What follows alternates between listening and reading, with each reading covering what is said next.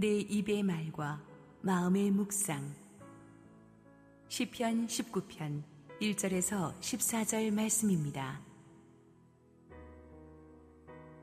하늘이 하나님의 영광을 선포하고 궁창에 그의 손으로 하신 일을 나타내는도다.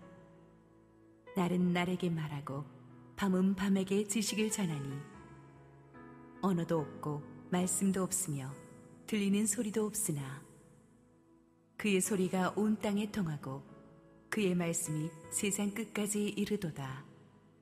하나님이 해를 위하여 하늘에 장막을 베푸셨도다. 해는 그의 신방에서 나오는 신랑과 같고 그의 길을 달리기 기뻐하는 장사 같아서 하늘 이 끝에서 나와서 하늘 저 끝까지 운행하며 그의 열기에서 피할 자가 없도다. 여호와의 율법은 완전하여 영혼을 소성시키며 여호와의 증거는 확실하여 우둔한 자를 지혜롭게 하며 여호와의 교훈은 정직하여 마음을 기쁘게 하고 여호와의 계명은 순결하여 눈을 밝게 하시도다.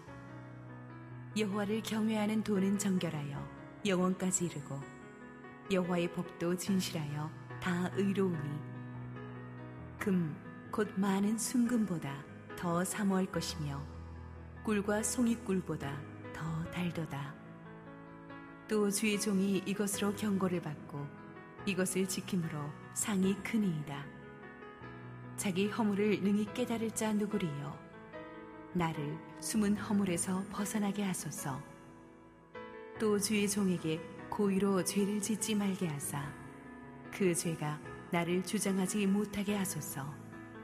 그리하면 내가 정직하여 큰 죄가에서 벗어나겠나이다. 나의 반석이시요 나의 구속자이신 여호와여 내 입의 말과 마음의 묵상이 주님 앞에 연락되기를 원하나이다. 할렐루야 감사와 영광의 박수를 하나님 앞에 올려드리겠습니다. 아, 먼저 기도하겠습니다. 언제나 변함없는 사랑과 은혜로 채우시는 신실하신 하나님 아버지, 이 시간도 주님께서 주실 은혜를 구합니다. 말씀을 통해 풍성한 은혜로 채워 주옵소서 감사드리며 예수 그리스도의 이름으로 기도드립니다. 아멘. 어, 미국에 있을 때 들었던 어떤 분의 간증이 기억이 납니다. 이분은 좋은 집안에서 유복하게 사셨습니다. 60년대 말에 미국으로 유학을 가게 되었는데 그 당시 유행하던 히피 문화에 심취해서 허무주의에 빠지게 되고 마약에 또 술에 찌든 삶을 살고 있었습니다. 그런데 어느 날 동생이 전도를 하게 되었고 어, 본인이 그동안 탐탁하게 여기지 않았던 어, 그 교회에 발을 들이게 되었습니다. 때마침 그때가 교회 부흥의 기간이었었습니다. 그래서 난 예배 때 하나님이 세상을 이처럼 사랑하사 독생자를 주셨으니 라는 말씀이 가슴에 팍 꽂히게 되었고 어, 그때 하나님의 사랑을 깨닫게 되었으며 하나님 앞에 회개하게 되었고 어, 그러면서 이 술과 마약에서도 벗어나서 나중에는 훌륭한 목사님이 되신 분입니다. 이분이 하나님의 깊은 사랑을 깨달아서 회개하고 예수님을 구주로 영접했을 때 참된 기쁨과 평안을 누렸다고 합니다. 이 기쁨과 평안을 갖고 교회 밖으로 나오니까 하늘이 그렇게 맑고 푸르고 아름다웠다라고 고백하고 있습니다. 하나님의 창조물인 자연 만물이 예사로 보이지 않고 감탄이 저절로 나오더라고 고백하고 있습니다. 이와 같이 우리가 하나님의 사랑을 알게 되면 죽었던 영혼도 살아나게 되고 어린아이와 같이 순수하게 세상을 바라보게 되는 것입니다. 영혼이 회복된 사람은 하나님의 작품인 자연을 보며 감탄하게 되어 있고 하나님의 높고 위대하심을 찬양하게 되는 것입니다.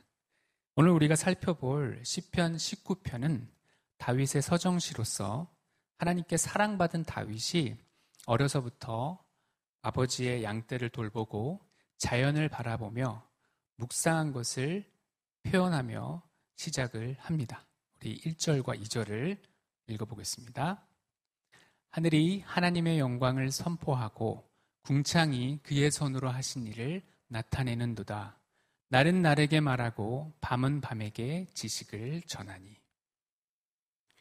영어 성경에서는 하늘을 heaven으로 또 궁창은 sky로 번역하였습니다. 하늘과 궁창은 해와 별이 존재하는 이 물리적인 공간을 말하는데 하늘은 대기권 밖에 온 우주를 가리키고 궁창은 대기권 안의 하늘을 가리킨다고 볼 수 있습니다. 여기서 하나님의 손으로 하신 일은 무엇이겠습니까? 창세기 1장에서 천지를 창조하신 하나님께서 이 창조하신 모든 창조 섭리를 말하는 것입니다. 빛을 창조하시고 해와 달과 별을 창조하시고 바다와 육지의 모든 생물과 인간도 이때 하나님의 손으로 지으신 바가 되었지요. 2절에 날은 날에게 말하고 밤은 밤에게 지식을 전한다라는 말씀은 무슨 의미이겠습니까? 1절의 말씀이 공간적인 표현이라면 2절의 말씀은 시간적인 표현입니다. 하나님의 영광과 하나님께서 하신 일이 낮에도 밤에도 쉼없이 계속해서 드러나고 있음을 표현하고 있는 것입니다. 로마서에서 사도 바울은 어느 이렇게 얘기를 했죠. 어, 하나님의 능력과 신성이 만물에 분명히 보여 알게 되었다라고요. 우리 3절과 4절 상반절도 같이 한번 읽어보겠습니다. 언어도 없고 말씀도 없으며 들리는 소리도 없으나 그의 소리가 온 땅에 통하고 그의 말씀이 세상 끝까지 이르도다. 아멘. 자연 만물은 언어가 없기에 하나님이 하신 거라고 직접적으로 표현하지는 않습니다.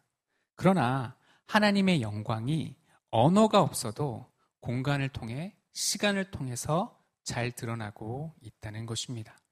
다윗은 하나님의 신성을 드러내는 대표적인 피조물로 태양을 예로 듭니다. 4절 하반절과 6절을 또 읽어보겠습니다. 하나님이 해를 위하여 하늘의 장막을 베푸셨도다.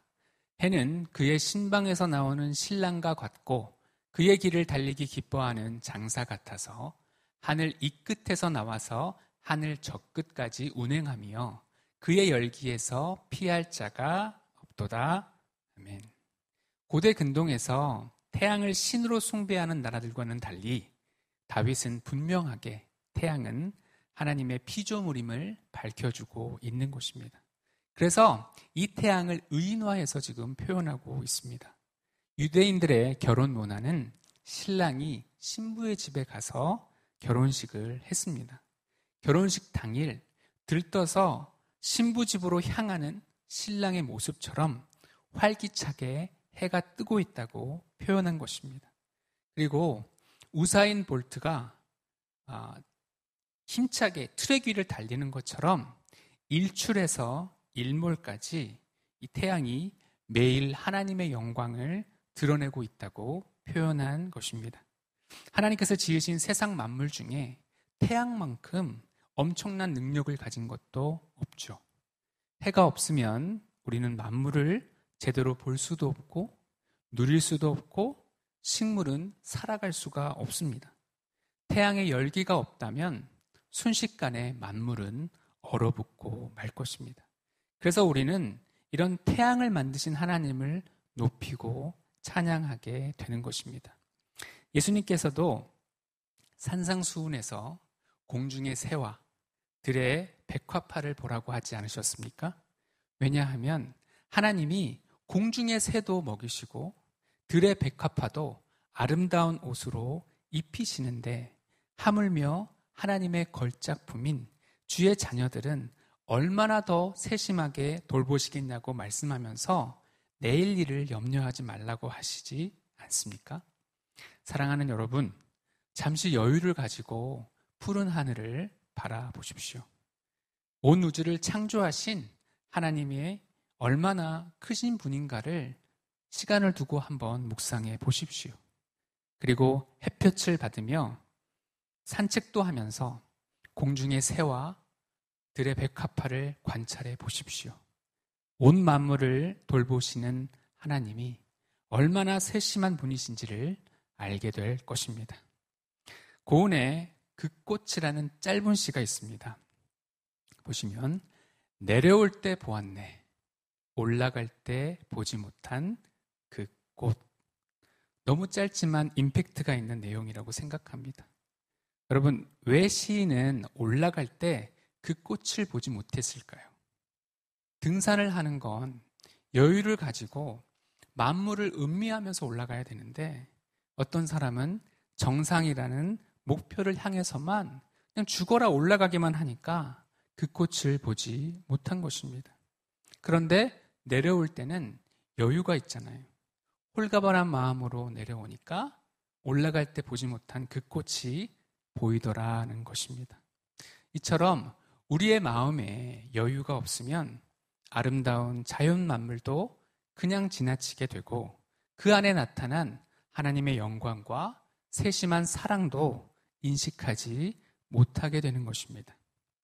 나태주의 풀꽃이라는 시도 짧지만 인상적입니다. 자세히 보아야 예쁘다. 오래 보아야 사랑스럽다. 너도 그렇다.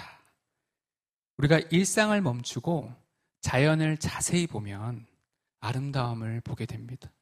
그리고 잠깐 지나쳐서 스치도 보지 말고 오래도록 관찰을 해보면 그 자연과 정이 들어서 사랑스러움을 느끼게 되는 것입니다.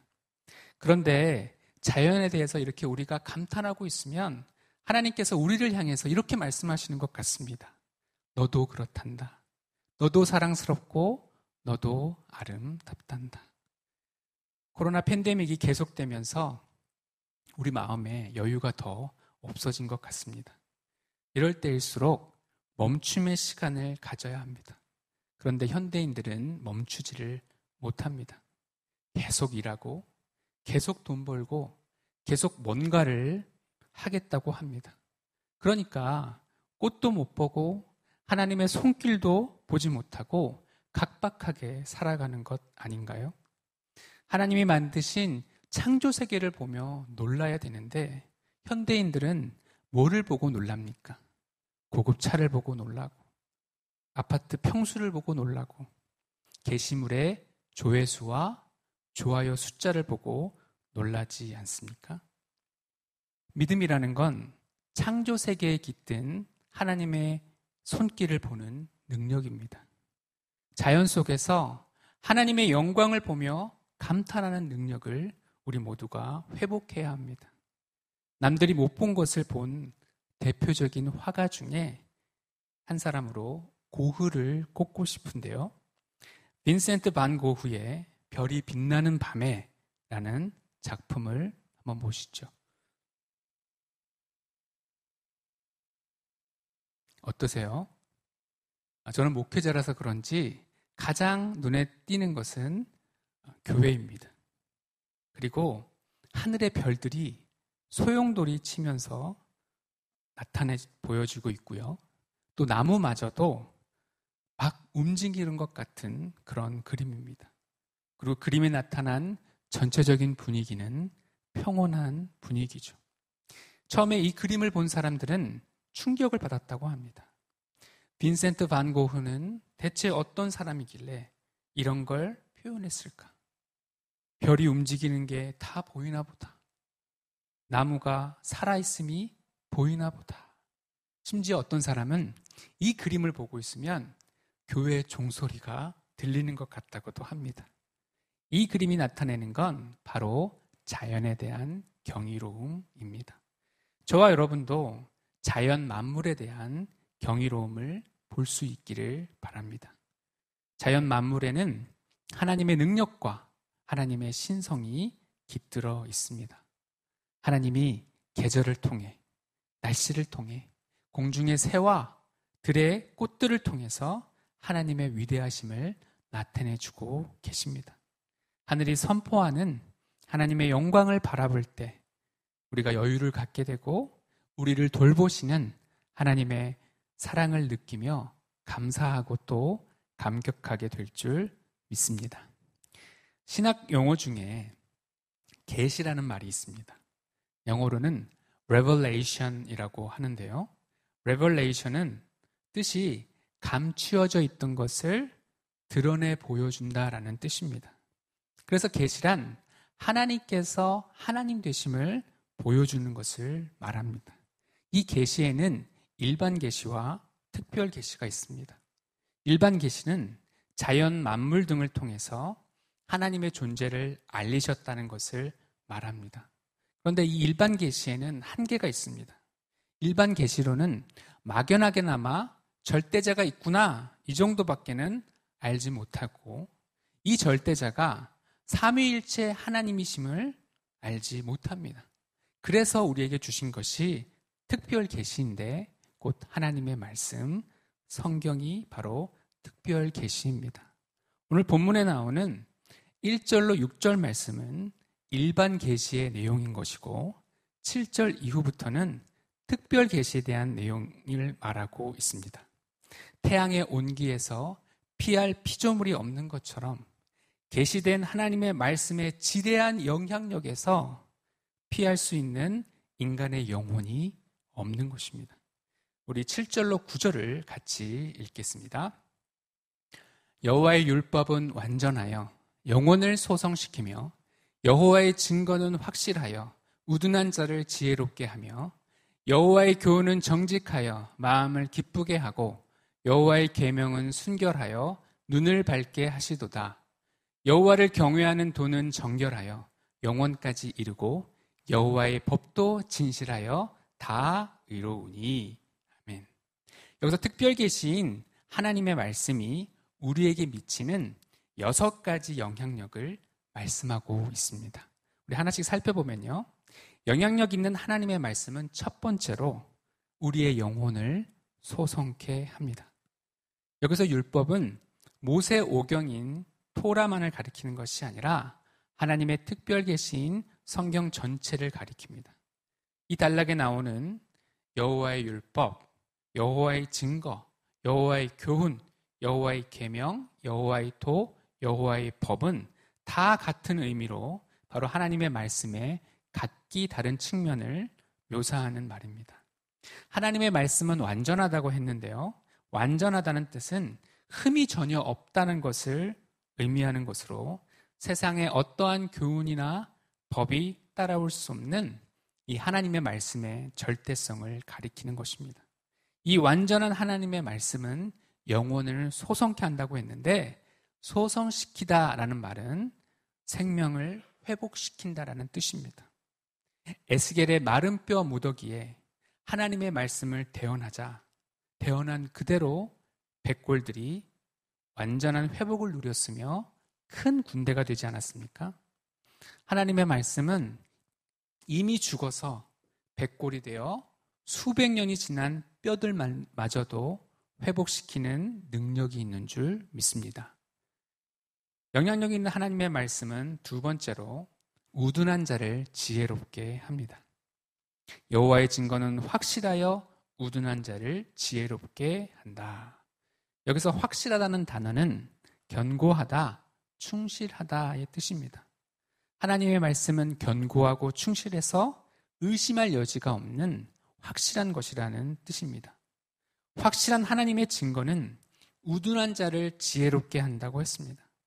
성경은 우둔하다, 어리석다라는 것을 지능의 문제로 다루지 않습니다. 우둔함과 어리석음은 악한 마음과 연관된 것입니다. 그래서 미련한 자는 지혜와 훈계를 멸시합니다. 누구의 말도 듣지 않습니다. 왜냐하면 지능이 낮아서가 아니라 마음이 완악해서 그렇습니다. 모세의 거듭된 요청에도 이스라엘 백성을 내보내지 않았던 바로처럼 열 번의 재앙을 당해도 마음을 돌이키지 않는 것은 그가 바로 어리석은 자이기 때문에 그렇습니다. 어리석음과 죄 사이에는 이처럼 연관성이 있습니다. 그런데 무엇이 이 죄성이 가득한 우둔한 마음을 지혜롭게 합니까? 바로 하나님의 말씀이라는 것입니다. 영향력 있는 하나님의 말씀은 세 번째로 마음을 기쁘게 합니다. 여호와의 교훈은 정직하여 마음을 기쁘게 한다고 했습니다. 여기서 정직하다라는 말은 바르다, 곧다라는 뜻입니다. 즉 하나님의 교훈인 말씀은 세상의 거짓된 교훈과는 달리 인생들이 마땅히 가야 할 바른 길로 인도해 주는 것임을 뜻합니다. 우리의 기쁨을 앗아가는 제일 큰 적은 바로 염려입니다. 염려에 대한 헬라어의 어원은 마음이 나뉜다는 뜻입니다. 마음이 나뉠 때 이리저리로 마음이 흔들리게 되며 근심과 걱정이 떠나지 않는 것입니다. 마음이 나뉘려고 할 때 우리에게 필요한 것이 무엇일까요? 그것은 두 마음이 아닌 한 마음을 주셔서 바른 길로 이끌어 가시는 하나님의 말씀입니다. 정직한 하나님의 말씀을 따를 때 온전한 기쁨을 회복할 줄 믿습니다. 영향력 있는 하나님의 말씀은 네 번째로 눈을 밝게 합니다. 여호와의 계명은 순결하여 눈을 밝게 하신다고 했습니다. 하나님의 계명, 즉 말씀은 말씀이 순결하다는 것은 말씀에 어떤 거짓이나 그릇된 것이 없이 깨끗하다는 뜻입니다. 왜냐하면 하나님의 말씀은 거룩하신 하나님으로부터 온 것이기 때문입니다. 눈을 밝게 한다는 것은 원래는 우리의 눈이 어두워져 있고 가리워져 있다는 뜻입니다. 엘리사의 사환이 아람 군대에 둘러싸여 있을 때 그는 벌벌 떨고 있었습니다. 그런데 엘리사가 기도를 통해서 그 사환의 눈을 열어주니까 그가 불말과 불병거가 오히려 아람 군대를 포위하고 있는 장면을 보게 되었고 그 이후로는 두려워하지 않게 되었습니다. 이처럼 하나님의 말씀은 우리의 어두운 눈을 밝게 해서 하나님의 일하심을 보게 합니다. 그래서 눈을 밝게 해주시면 세상을 두려움 없이 담대하게 살 수 있는 것입니다. 영향력 있는 하나님의 말씀은 다섯 번째로 영원까지 이릅니다. 여호와를 경외하는 도는 정결하여 영원까지 이른다고 했습니다. 여기서 정결하다는 말은 불순물이 섞이지 않은 순수하다는 뜻입니다. 이 세상에서는 거짓된 것이 횡행하지만 그 거짓된 것은 결코 오래가지 못하지요. 그 거짓이 드러나게 되어 있습니다. 그러나 여호와를 경외하는 도, 즉 하나님을 믿고 섬기는 자들이 삶의 규범으로 삼는 하나님의 말씀은 전혀 오류나 거짓된 것이 없기에 영원한 것입니다. 이 세상은 장차 멸망하여 없어질 것이지만 하나님은 영원하시며 하나님의 말씀은 1점, 1획도 없어지지 않고 영원히 그 뜻을 이루게 되는 것입니다. 영향력 있는 하나님의 말씀은 여섯 번째로 다 의롭습니다. 여호와의 법도 진실하여 다 의롭다고 되어 있습니다. 여호와의 법이 진실하다는 것은 인간이 절대적으로 신뢰할 수 있는 완전한 것이라는 뜻입니다. 그리고 그것이 의롭다는 말은 그 내용에 있어서나 또 목적에 있어서나 그릇된 것이 전혀 없고 인간에게 의롭다는 뜻입니다. 즉 하나님의 말씀은 우리의 영혼을 회복시키셔서 예수 그리스도의 의로운 예복을 입게 하는 진실한 말씀인 것입니다. 이 여섯 가지 영향력 있는 하나님의 말씀을 우리는 그러면 어떻게 대해야 합니까? 우리 10절과 11절을 읽어보겠습니다. 금 곧 많은 순금보다 더 사모할 것이며 꿀과 송이꿀보다 더 달도다. 또 주의 종이 이것으로 경고를 받고 이것을 지킴으로 상이 크니이다. 아멘. 금보다 아니 많은 순금보다 하나님의 말씀을 더 사모해서 지켜야 한다고 말합니다. 사모함으로 말씀을 읽고 사랑해서 말씀을 묵상하는 것입니다. 그렇게 하나님의 말씀을 읽고 묵상하다 보면 그 말씀이 꿀보다도 송이 꿀보다도 더 달다는 것을 깨닫게 됩니다. 왜냐하면 우리의 영혼이 치유되고 에너지로 충만히 채워지기 때문에 그렇습니다. 그리고 이 말씀의 위대한 이유는 우리에게 경고를 주시기 때문입니다. 우리 고린도전서 10장 12절도 읽어보겠습니다. 그런즉 선줄로 생각하는 자는 넘어질까 조심하라. 어떤 훌륭한 신앙의 위인도 교만한 순간 넘어질 수 있습니다. 그래서 말씀의 경고에 귀를 기울이고 신앙의 옷깃을 여며야 하는 것입니다.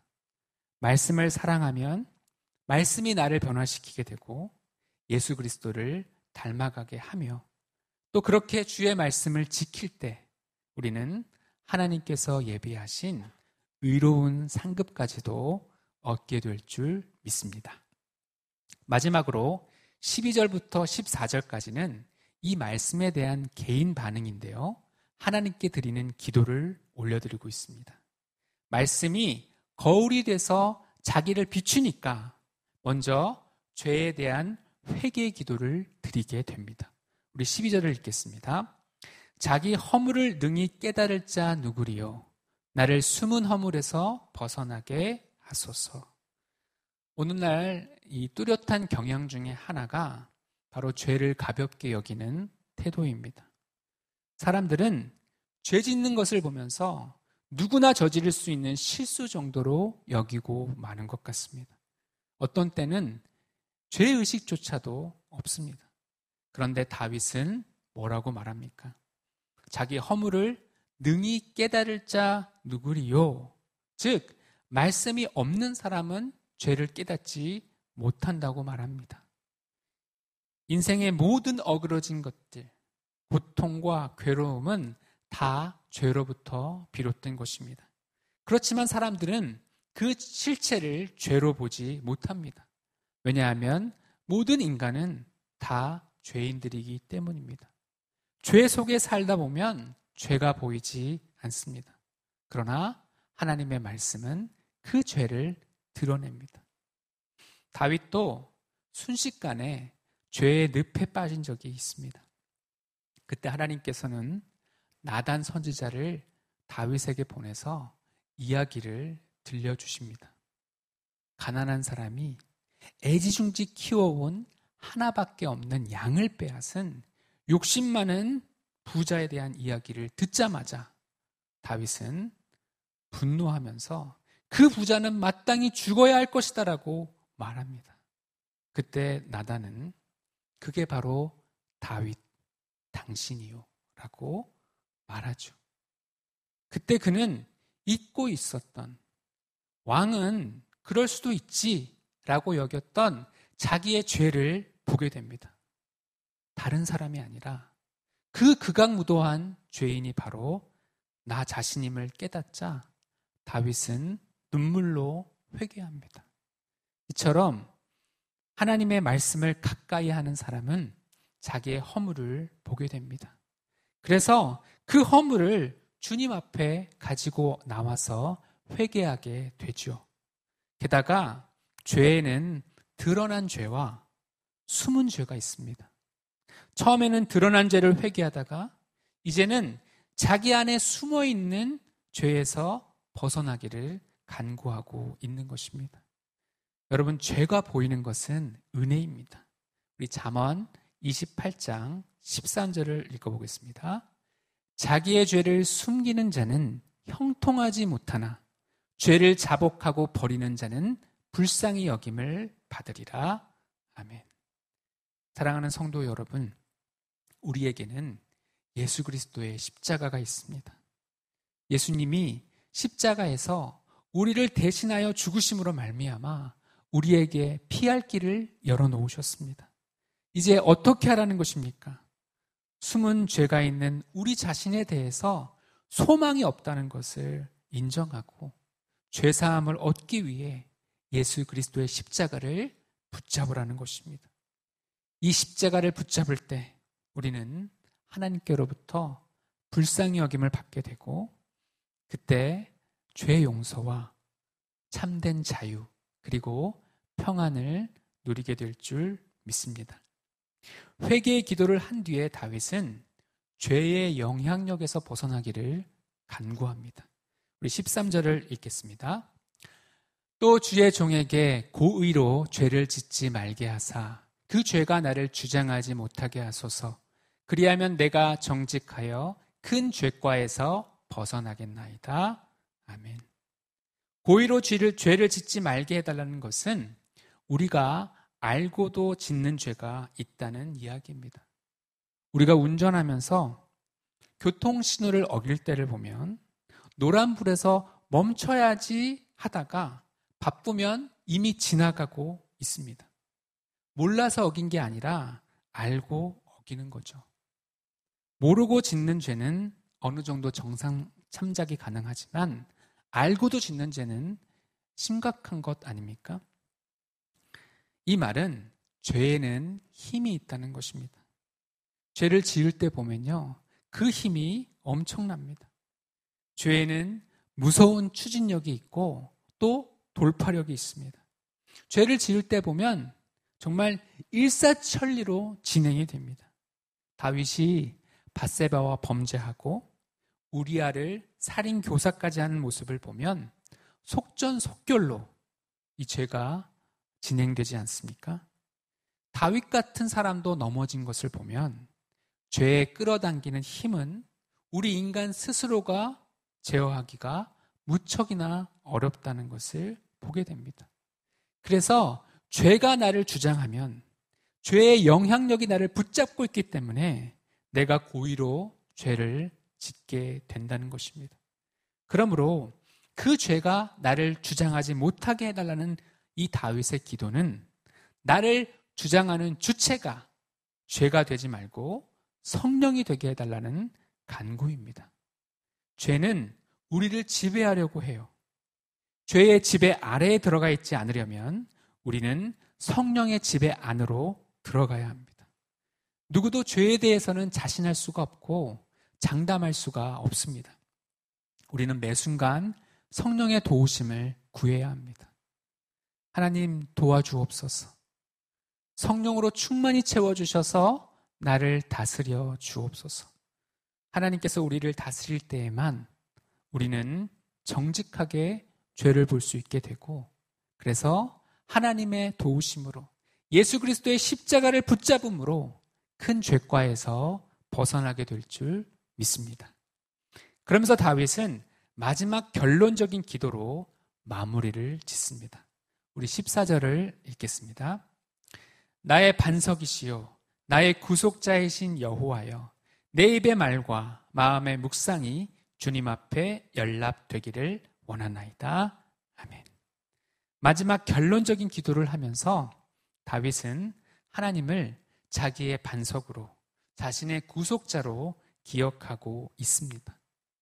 삶의 위기 속에서 건져주신 든든한 반석이신 주님을 기억하면서 주님 앞에 이런 간구를 하고 있습니다. 내 입의 말과 내 마음의 묵상이 주님 앞에 연락되기를 원하나이다. 여기서 연락된다라는 말은 재단에 올려진 재물을 의미합니다. 재물을 하나님께서 받아달라는 뜻입니다. 그런데 아무 재물이나 하나님은 받지 않으시죠. 재물은 흠이 없어야 합니다. 하나님께서 연락해 주시기를 원하는 두 가지 재물이 무엇이라고 말하고 있습니까? 첫 번째 재물은 바로 우리의 말이, 말입니다. 우리가 하는 말이 하나님께 올려진다면 과연 하나님께서 다 받으실 만한 것이 되겠습니까? 죄의 지배를 가장 많이 받고 있는 곳이 어디냐 하면 바로 우리의 입이라고 할 수 있고 우리의 혀라고 할 수 있습니다. 우리는 하루에도 수없이 많은 말을 쏟아냅니다. 엄청난 실수, 그것을 바로 우리 입으로 하고요. 주위 사람들에게 씻을 수 없는 트라우마를 주는 것도 바로 우리의 입으로 한 말 때문에 그렇습니다. 그러면서 우리는 그 말이 죄인 줄도 모르고 남에게 큰 상처가 되는지도 모르고 쏟아낼 때가 얼마나 많은지 모릅니다.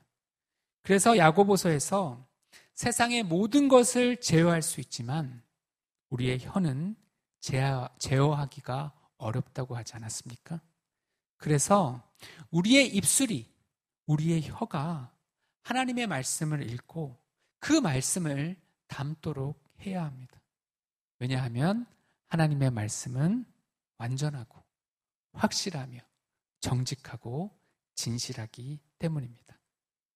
두 번째 재물은 마음의 묵상입니다. 이 묵상은 동양 종교에서 말하는 명상과는 다른 것입니다. 명상은 생각을 비우고 마음을 비우라고 말합니다. 그러나 묵상은 정반대입니다. 비우는 게 아니라 채우는 것입니다. 무엇으로 채우느냐? 하나님의 변함없는 말씀으로 채워야 하는 것입니다. 마태복음 12장에 보면요. 어떤 사람에게서 귀신이 나갔습니다.